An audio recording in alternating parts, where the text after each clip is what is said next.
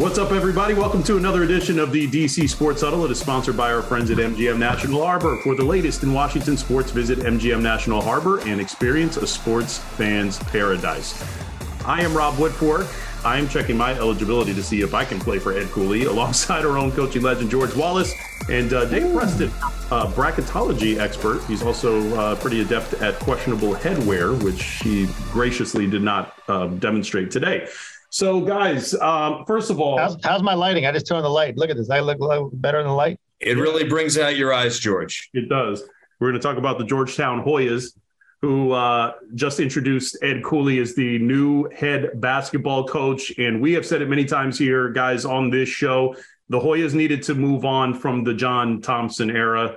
And this is the first hire, really, in a generation that represents uh, the kind of change that they need in order to get back to national prominence. Uh, I would run through a wall for that guy based on what I heard at the press conference yesterday. Dave Preston was actually there, uh, and he did run through a wall. Yeah, that's, that's that, that, that, yeah. that, explains the bump. Exactly. That's why he doesn't have on the questionable headwear today. So, uh, what were your impressions, Dave, as you were at that press conference?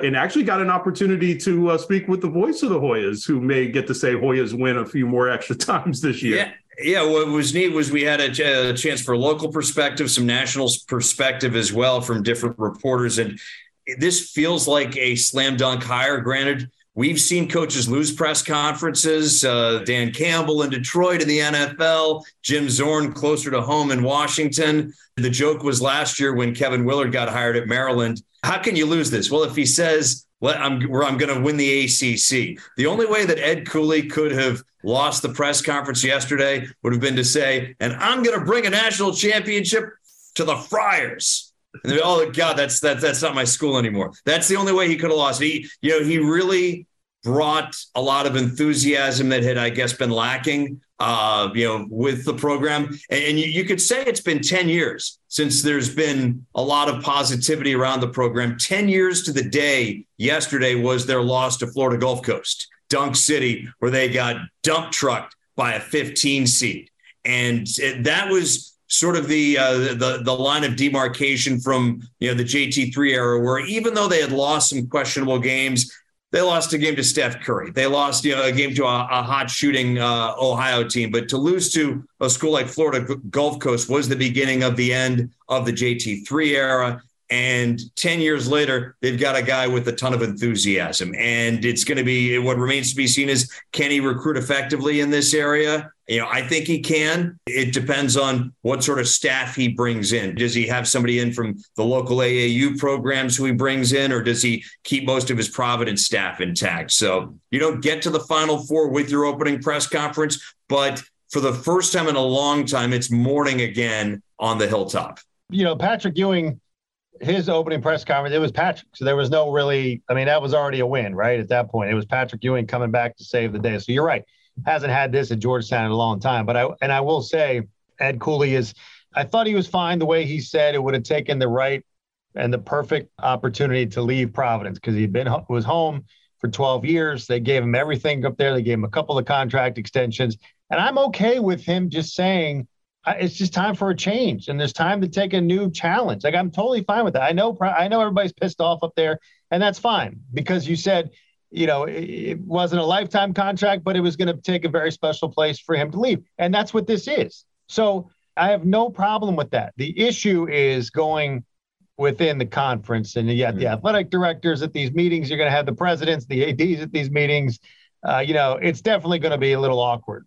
What this has done is this has added another must go to home game at Capital yeah. One Arena. You can make the case that there was no reason to go to any games this year, but the St. John's game with Rick Pitino guiding the Red Storm, that's a must game. UConn is going to be a must game the Providence game is going to be must watch as well. So yeah. it, it, adds some spice to what has been a very bland home diet the last few seasons. And yeah, also, right. I mean, the Big East is big again. I mean, there was yeah. a time where this was one of the preeminent conferences in college basketball. Syracuse was at its peak, Georgetown was at its peak. Even if the competition isn't where it was in the 80s, right. at least the sizzle and the attraction is going to be there. There was one aspect of it, and I know George Wallace is going to be uh, particularly interested in the piece of it, whether they play Maryland now, yeah. you know, a little more often now. Ed Cooley kind of touched on that, and he basically he he said, and I joked about this on air a couple of times yesterday. Is um, it's kind of like when your dad uh, you ask him for something you really want, and he says, "We'll see," uh, and depending on the parent, that's mm-hmm. it's a no that I don't want to give you right now. Right. right. and I don't I, I, don't know how to interpret it with Ed Cooley, but that was kind of and the question I got when he when when that was brought up and he was like, oh well, we're not going to do it if it doesn't make sense for Georgetown. Right. And and but the thing is he and Kevin are close. They were they were in the Big East together. Right. When I was in uh, Greensboro last week and we were doing our little pregame interviews, uh, Ed Cooley actually came into our room and Maryland the Maryland game was finishing against West Virginia. So he was openly cheering you know, for Kevin. And then at that point, obviously knowing he was going to be gone and be recruiting against him next year. But uh, I think it's a good thing. I think if they can get together and make it happen, it doesn't have to be every year, but like Mark and John did, that you know, the home and home for a couple of years. And I love the quote. You know, if it makes sense for Joe, we're not going to do it just to say we do it. Well, you got it. That's why you're going to do it.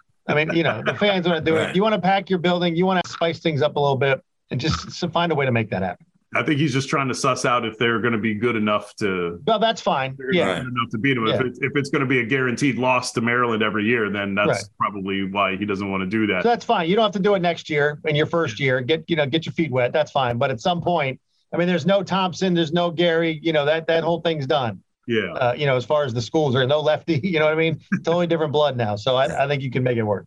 What I like is when you have schools in metropolitan areas that are in different leagues and they play regularly, it, it makes for fun. Xavier and Cincinnati is the case in point right there. Two schools, two different conferences, and it became must watch in December. It was one of those non conference games that even if you didn't have anything to do with either school, you felt the intensity, you felt the sense of urgency on the floor. I'm not saying that Maryland Georgetown could be that, but there's a lot of potential, uh, potentially great basketball to be played in and around the Beltway here. Yeah. And there's there there have been a lot of good programs. A lot of programs have had some highs over the last 20 years. Uh, George Washington winning the, winning the NIT. George Mason getting to the Final Four. Americans made the tournament. Navy has had its moments, uh, but the the two flagships are Georgetown and Maryland.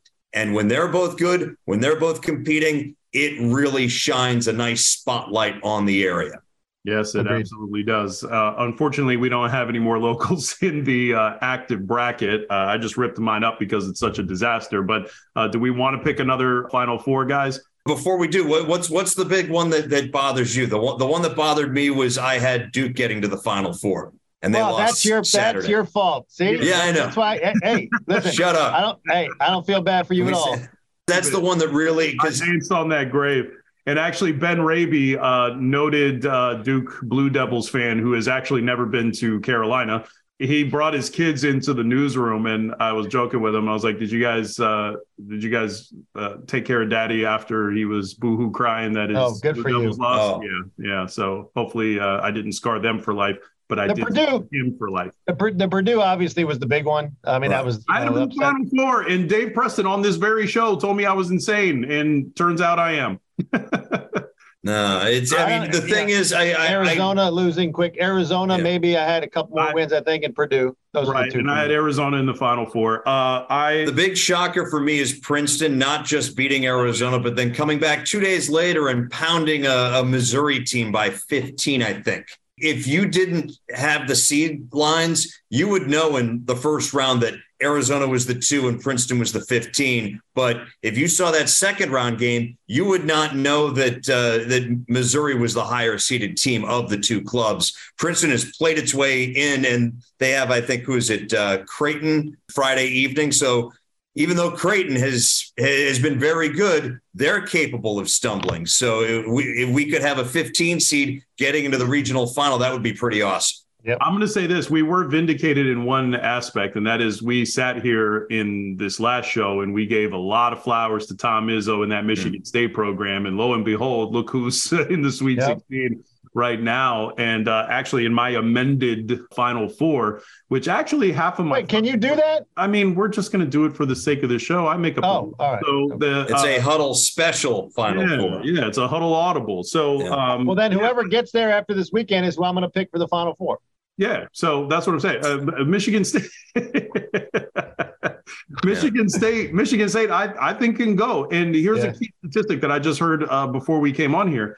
Tom Izzo is eight and two in the Elite Eight in his career. So right. uh, basically, it's almost I, I don't want to call it a buy into the Final Four, but it, you you know you win this uh, Sweet 16 matchup. Uh, there's a really strong possibility that you know they take it even deeper into this tournament. So I have them in my amended uh, Final Four. The um, m- my champion Houston is still alive, so mm, I feel good about that. And um, hello, friends. Uh, yeah, right. Uh, and the thing about Michigan State is still alive. That's another Final Four team that I had. So Houston is still strong. Uh, Michigan State, I think, might actually mess around and go all the way to the final. Michigan State, because you get they beat Kansas State, then you got Tennessee or FAU. Yeah. And you're at the right. you're at the Garden. You're gonna have all your fans there. I mean, it, it, it's gonna be pretty cool for Michigan State and Izzo. I think this uh, started tonight. Absolutely. I got to go with you guys to Uh, substitute Michigan State in for Duke, uh, just because you know Izzo, he has a certain way about him in, in, the tournament. Although, and Kansas State, you still have a first year head coach leading the uh, Wildcats, and Tennessee. I thought they would lose in the. I thought they'd lose in the first round to Louisiana because they've been without their point guard. I think there's more tape on them, and they're more vulnerable this week, whether it's uh, against a, an exciting FAU team or, or against a, a, very scrappy Spartan squad. Rick yeah. Barnes can coach. I'll yeah. give it to him. No, my other three schools, Bama, Houston, and uh, UConn, still in it. Still feel good about those. But uh, what's what's nice is that you know there have been some thrills and chills and there have been some near spills as well. I was i the uh, what is it tcu uh, throwing the uh, making the last second three to get the cover against gonzaga. It's not gambling if you have a system my friends yeah, and uh, actually, guys, I'm paid by how many times he says thrills, chills, and or spills uh, over the course of a year, and that's why I'm in a higher tax bracket than I was last year. So, uh, pivoting to the women's uh, tournament uh, because we do have some uh, schools of local interest. still alive there, most notably Maryland, taking on Notre Dame as of this recording. they have not played yet. That's a Saturday morning game in the Sweet 16. In they're in the Greensboro uh, well, I mean, they wouldn't play in Seattle at Greenville. Greenville, yeah, um, Greenville, so, South Carolina. Yeah, so um, so that one is uh, is a very interesting matchup, a two and a three, and uh, I think the Terps are going to win it, but I'm not the expert. Dave Preston is. Uh, what he told me they're going to win. They can beat Notre Dame, but South Carolina is going to be a problem. Exactly, and that's what we said at the beginning, at the outset of the yeah. tournament. Getting to the like, there, it almost feels like there's a ceiling on how far Maryland can go based right. on uh, being in the same uh, region as South Carolina. But um, I mean, you got to get there in order to have a chance. Can they beat this Notre Dame team? I think they can. The question is, will they be sharp from the get go? Because this is an 11:30 a.m. tip off yeah. Saturday morning. That is, and when I say there are a handful of things I don't like, I'm uh, there's a ton of things I don't like. and you know, first and foremost is the 10:02 tip off at night and the 11:30 a.m. tip off in the morning. If they're able to play a, a, solid 40 minutes, they were not completely on point against Arizona. They actually trailed at the half, and I think you saw the seeds of if you want to beat Maryland, you got to do two things. You have to contain Diamond Miller in some way, shape, or form. She missed seven of her nine shots in the first half before getting, you know, in gear in the second half. And if you can get uh, Shyanne Sellers, their best defensive player, in foul trouble early, then Maryland is a shell of its former self. That happened against Arizona as well. Maryland played much better in that second half. That third quarter, they dominated 29 to 9. You know, they, that's that was textbook uh, Maryland uh, basketball this season. But I think Notre Dame is more talented than Arizona. So I think Notre Dame is better suited to try to do those things against Maryland. They also went toe to toe with them in uh, December. Maryland won uh, on a last second shot by Diamond Miller, but both teams are a, a, lot different. Maryland's bench is much better. Notre Dame has had some injuries. They're a complete. They have a completely different nucleus as well.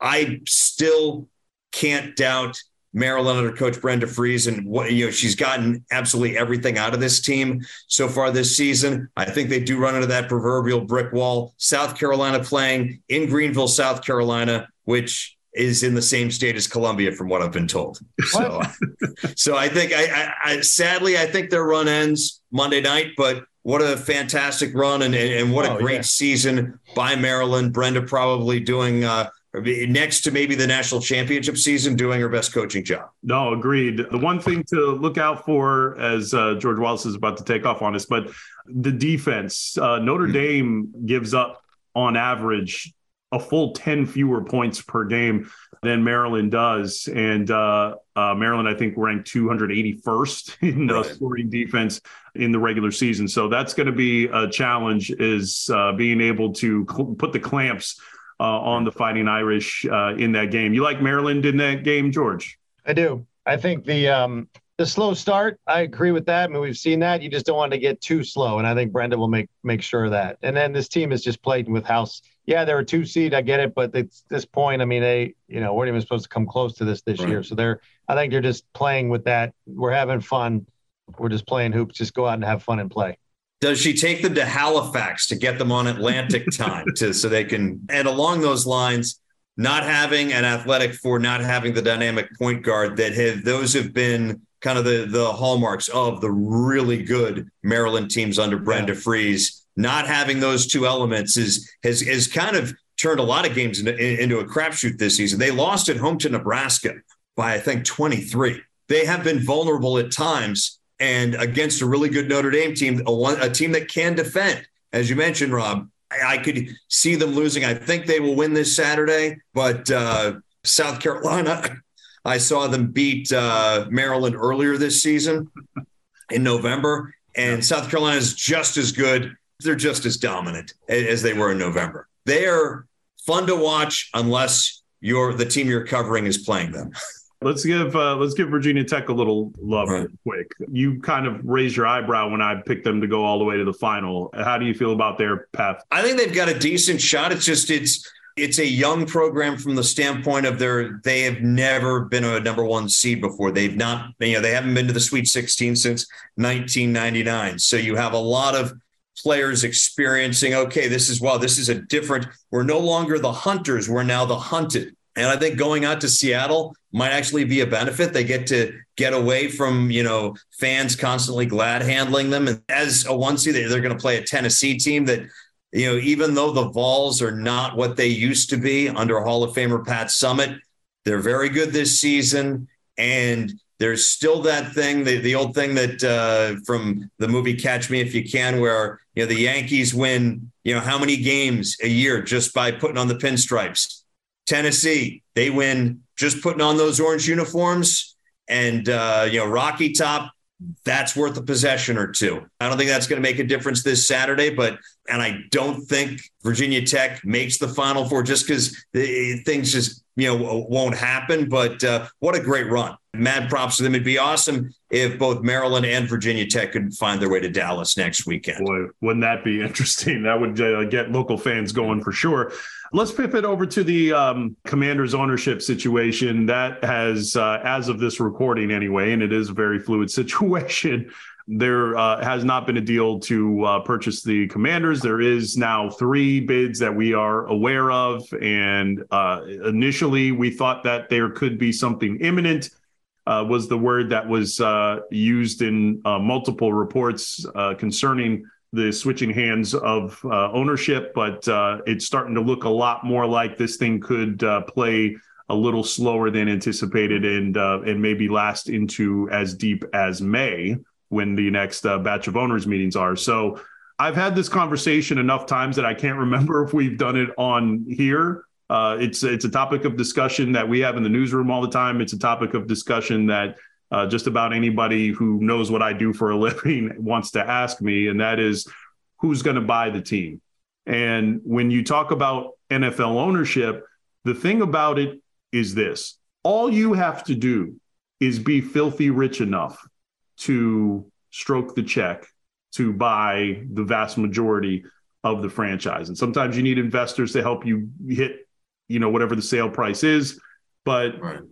Basically, the only requirement is that you are rich enough and I guess ultimately charismatic enough to seduce the other at least 24 of the 32 owners or 31 other owners right. to accept you into that uh, fraternity.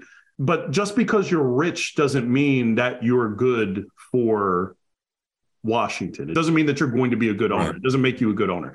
So everybody's centered on Jeff Bezos, at least the fan base has. And, uh, you know, I, I, think it's almost universally almost uh, considered this huge coup for Washington if they're able to have Jeff Bezos stroke the big check that wouldn't even hurt him. I mean, he's probably got $7 billion in his couch cushions. And so he can painlessly stroke that check probably even buy the stadium himself and uh, the, the, the new uh, uh, training facility that right. doesn't get mentioned nearly enough in terms of things that they need. But his wealth doesn't mean that he's going to be a good owner. So my question is this: Which of the known bidders do we think would actually be a good owner for Washington because here's the thing beyond the needs for the stadium, beyond the needs for the training facility, beyond the needs for purchasing the team, you need to repair 25 years worth of damage done between the relationship with the franchise and the city.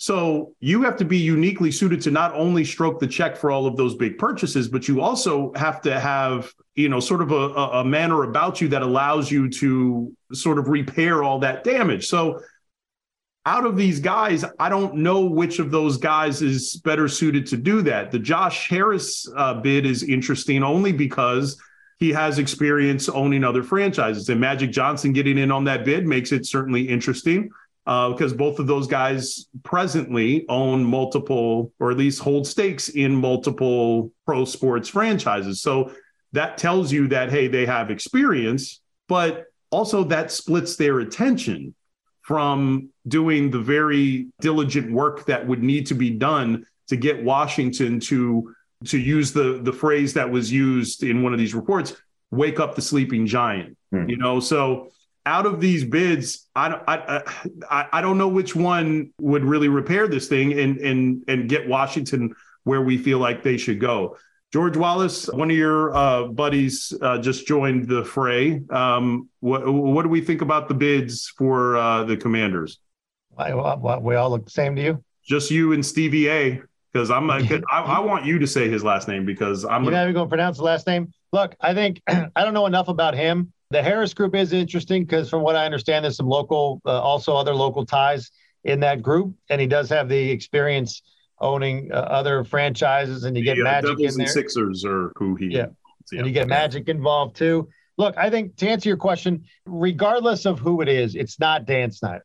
Okay, so I think immediately you're going to have a complete refresh, and I think that whoever it is knows and has done research on how bad it has been around here and just the things that you're going to need to do. As far as Harris is concerned, I don't know how much he's in the forefront and in the public eye in Philly. You'd have to ask around.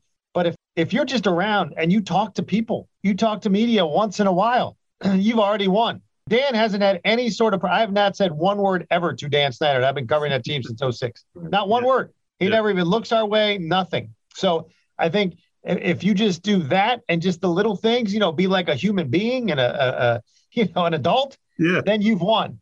Right. And then you'll have you're going to have your honeymoon. The honeymoon is going to be for some time. You know but that's that. and that's the thing. The bar is so low. Everybody's next uh, answer when I say that because I actually went after well not went after, but I challenged a couple of people on Twitter about this. It's just like they're just like, "Oh, please Bezos save us" basically. And I'm just like, "Why do you think that that man in particular is going to be a good NFL owner. Yeah. Other than take the obscenely rich, take that off the table. What about him makes you think he's going to be a good NFL owner? And I, I, I don't. I have yet to see a good answer to that. Yeah, question. because because we've saw Apostolopoulos, right? Apostolopoulos, yeah. Apostolopoulos. Nice, I nailed it. Was wasn't he? Wasn't that from Webster? Sorry. Apostle, Apostol- yeah, I, I see what you did there, and I actually like it for a change. But yeah. look, and because how many times do we say Dan's got the money, Dan will pay for whatever? So yes, we've been down that road before. Just throw money at the problem. But you would think these guys that are coming in or that have put their bids out are more or, or better business people. Maybe they, you know, they will hire the right people to run the organization and to see how much hands on they'll have with it. But it doesn't matter who it is at this point. It's just going to be somebody different. I agree that anybody but Dan Snyder, you can't help but be better than Dan Snyder. Yeah. But there's there's a wide gulf between yeah. better than Dan Snyder and being one of the top owners in the NFL, like a Robert Kraft or somebody of that stature. So right. I don't think anybody knew that Robert Kraft was going to be the owner that he has become, too. Right. And I think, you know, for the longest time, the Rooneys were a laughing stock when Art Rooney basically in the 40s, 50s, and 60s employed, you know, his drinking buddies as the head coach before he turned things over to his sons. I mean, and also then, he got the team from basically gambling. Yeah. and won that too. That too. But at the time, the NFL didn't did embrace gambling, but that's neither here nor there. Right. But, then, but then when he turned it over to his kids, you're like, oh, great. It's a bunch of kids running a team. And uh, the Steelers became an NFL dynasty. You know, if you look at at first, it looked like the Cowboys could do no wrong under Jerry Jones, the way they, you know, he and Jimmy Johnson built, you know, the, the Cowboys of the, of the early 90s. And you're like, oh my goodness, this is what was a sleeping giant is now going to be an absolute monster. And, you know, Jerry has been a financial whiz as far as increasing revenue streams, which the owners like. They love but that. as far as a quality owner, a guy who's, uh, you know, continued to uh, cultivate a championship culture, he's not done that. So, I mean, you don't,